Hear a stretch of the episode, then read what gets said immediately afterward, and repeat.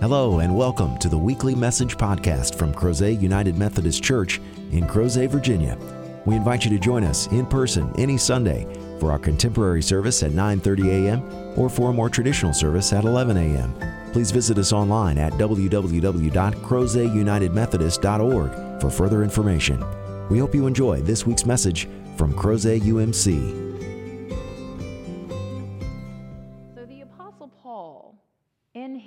Writing to the Roman church, uses the word saint. And he talks about it as the people who are alive and currently at work. And they were truly saint like in their struggle, in that at that time, Christians all over the known world, known to them, were struggling with their identity and their future. And in some cases, they were struggling just to survive. For instance, by the writing of this letter, they had already been kicked out of the temple. Try being a Christian in the holy city of Judaism and being told that you can't be there. They were also being kicked out of the synagogues, not just across the promised land, but across the Roman Empire. They were being told that they had diverged so much in their belief in Jesus Christ that they could no longer be called Jews. And that those Gentiles, those non Jews that had chosen to believe and felt the impetus to follow in the path of Jesus Christ, they were looking for their place as well. We're not Jews who believe in Jesus, but we believe in Jesus. Who are we and where do we belong? What connected all of them was Christ. And what enabled them to continue on at a time of unprecedented struggle and dissonance is that they believed that Christ would help them. They believed that Christ was with them, even though they could no longer see him. They believed in his promise that wherever two or more were gathered, there he was as well. And in all of the places where Christians found themselves, they chose to believe that they were manifesting our Lord and Savior Jesus Christ. And that hope alone allowed them to persevere, and more than perseverance, to triumph and thrive. And as proof of that, we are here. Christianity has been carried down through the ages. And we might attribute that to all kinds of socio political mechanisms. We might look back over time and think, oh, yes, we can see how different methods and methodologies were employed to make that possible. But for those of us who call ourselves Christians here and now, we know that we are really Christians because of relationship. We know that there were, was someone or some ones who dared to speak the truth of Christ to us, to love us and to invite us, to receive us and to help us stay. And those relationships are what truly built the kingdom of Christianity. Those are the things that enabled people over the course of so many years now to find not only their place in the church, but to recognize that they have a place in God's heart. And the four saints that we have already named, they are no less vital to that. All of them are different, and yet they had the same heart of Jesus Christ. Each and every one of them was an invaluable member of our family of faith here at Crozet United Methodist Church. And I was privileged to know each and every one of them, no matter how brief that may have been. And their legacy is still here. Their spirit remains in our family of faith. Because they lived, we also get to live a new life. And Benton was gone too soon. But yet, in his 20 years, he dra- dra- drastically changed how people in this family of faith think about mission work. He changed how we think about blessing other people. There was a picture that sat upon the altar the night that we celebrated the life of Benton Turner, in addition to this one when he graduated from high school. But there was a picture of Benton in casual clothes and he had on his shoulders a young Belizean boy. And Benton's wearing sunglasses, and his smile is just illuminating the picture. And as that boy sits on his shoulders, a connection is being made. Benton was there with our youth group. He was there to engage in some mission work in a foreign country with a foreign people and to bring the light of Christ as only someone from Crozet can to a new place. And he did. And not only was he a part of that original youth group that brought us together with our Belizean student Dominga, but his willingness to engage in that level of mission work continues to inspire not just his family and his friends, but this family to focus on using what we have to bless other people. That is precisely what the Apostle Paul was talking about in his letter that you had little pockets of Christians who were more financially able to help other people. And so they gave. And he took all of their, their financial gifts, all of their gifts, and he took them to Jerusalem, where those Christians that were under siege, those remaining 11 original apostles, were trying to just survive, and took those gifts there that others might be blessed. And Benton reminds us of that. His life still inspires people to give and to bless other people. He connected with children of another country who don't have the blessings that he enjoyed, going to high school and graduating. And he was part of those original youth that heard about Dominga and would not let her cries for school and education go unheard.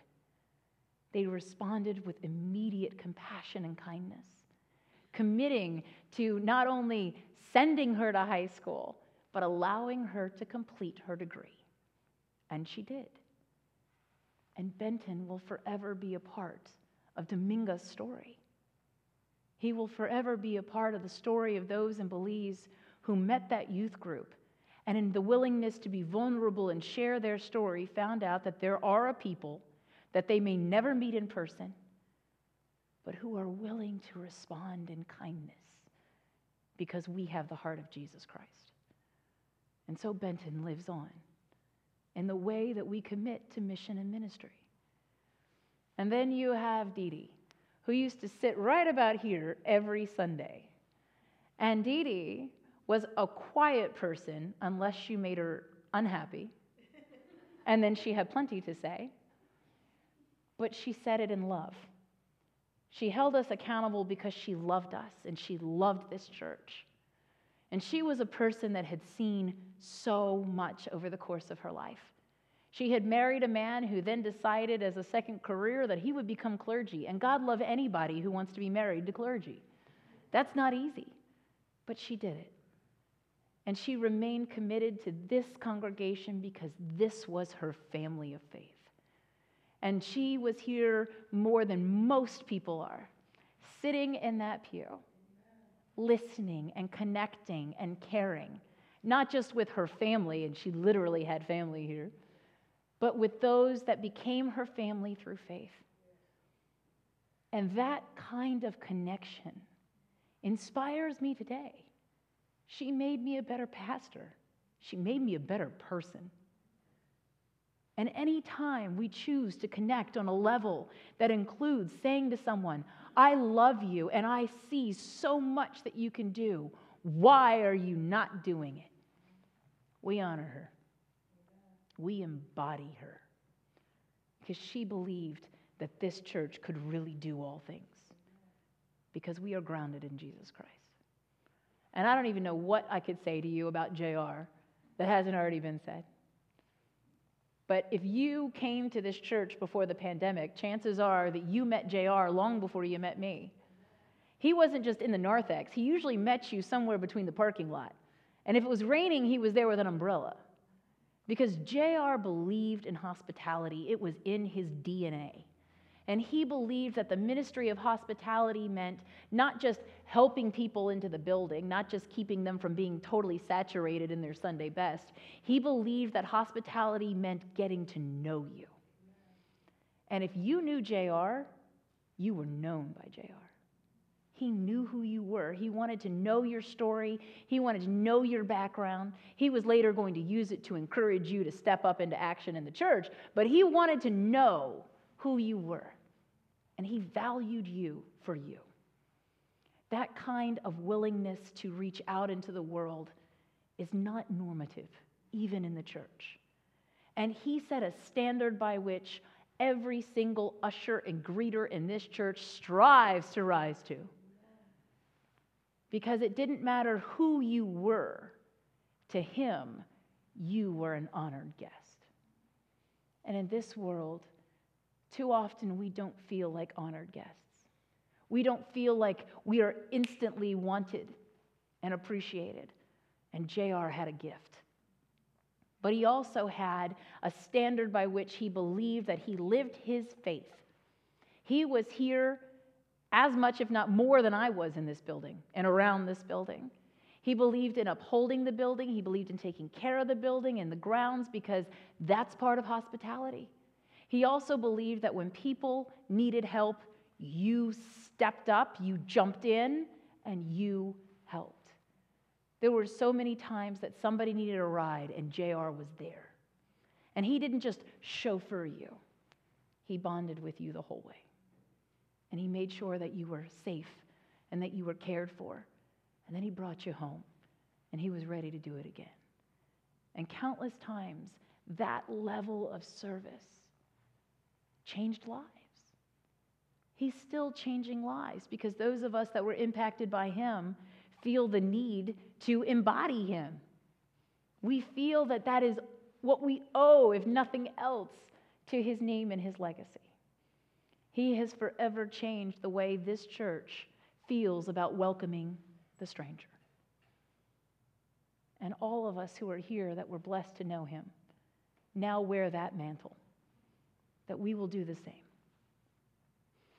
And Betty Jane Kent is now my spiritual animal. I adore that woman.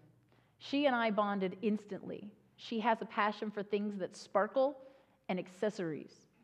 And one day, I want to grow up to be Betty Jane Kent. She loves people. Her entire life was looking at somebody as a new friend. If you sat down beside Betty Jane, you could be her new friend. And she would talk to you and get to know you and smile at you. And since she's gone, this room has gotten a little darker. But every time those of us that knew and loved her smile, that light comes back she still shines in us. She still shines. They are those that were here that have impacted us. And all over the world, there are those that loved them as siblings and children, in some cases, grandparents. And that light still shines. And in this world, we often worry about our legacy. I think of how many people pour in countless dollars to name buildings or roads after themselves so that people will remember them. But in the church, we don't have to do that. God knows our saints. God knows them, God loves them, God has forgiven them, and God is holding them in trust. They now rest in perfect love. And when the time is right and Christ returns, they will be restored to us, as will our loved ones, for whom we have not lit a candle here today, but for whom there is a light that burns in us all of our days. And if we've ever lost someone, we know. We know that pain and that sorrow. And we have asked God, why? Why did they go? Why are they gone? And whether or not we get an answer, God says, they are not lost forever. You will see them again.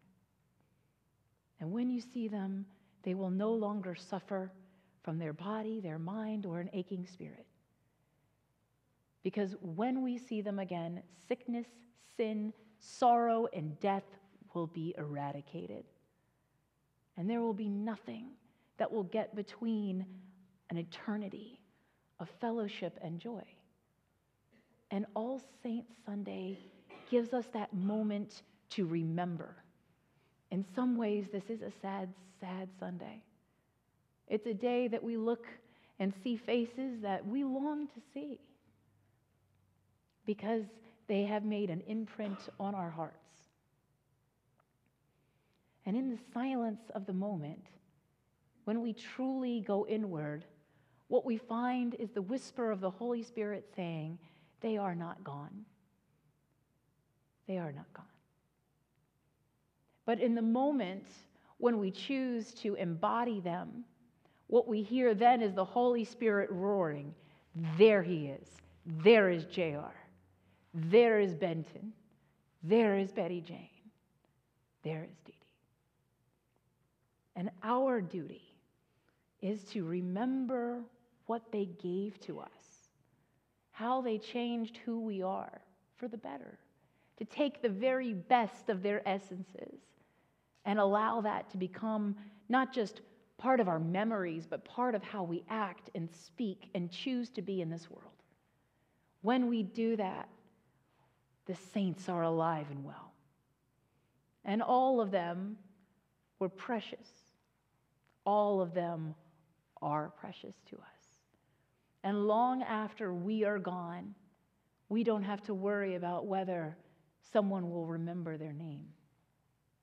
God remembers everything about them all of their thoughts, their hopes, their dreams, their triumphs, their tribulations. All of that is held perfect in a vault that never fails. And that is what will be restored to us. That is what we will have back when Christ comes again. And on those days when we just wish to hasten that arrival, when we wish that it would come sooner, perhaps it is God pushing back to say, you still have a labor of love and a legacy to embody. Your days should be filled with honoring what they gave to you so that others may experience the blessing of them. That when we smile and embrace new people, when they come into the kingdom on that fateful day and they meet JR and they meet Betty Jane, they'll say, Ah, that's the smile I've been seeing. And when they have the opportunity to sit down at the table with Dee Dee, they will remember what it is to be stalwart and present and committed. They will have the experience of the one who has inspired us not to find an excuse to walk away from our faith, but the one who said that any excuse that you might name is the reason that you come. And for all of those who are impacted and their lives are touched and transformed by the work of the church, those mission works that are selfless. In the kingdom to come, they will finally meet Benton. And they will see why his example was so impactful. And all of us, all of us are living legacies. Even if you didn't know them personally, if you are a part of this family of faith, you are the embodiment of that same love, that same grace, that blessed faith. May we spend each day giving thanks to God for our saints that have gone on to glory. And may we find ways each and every day to honor those precious lives with how we speak to others, how we act, what we do, and who we choose to be for there is no greater legacy than that. And all of that done with the heart of our Lord and Savior, Jesus Christ, who even now connects us to our beloved saints. May it be so. In the name of the Father, and the Son, and the Holy Spirit, we pray. Amen. Thank you again for joining us for this week's podcast. We hope you found the message meaningful, and we invite you to join us in person as we gather for worship at Crozet United Methodist Church every Sunday at 9:30 a.m. and 11 a.m. Please visit us online at www.crozetunitedmethodist.org to learn about ways you can connect with God and your neighbors through the ministries of Crozet UMC. Have a great week.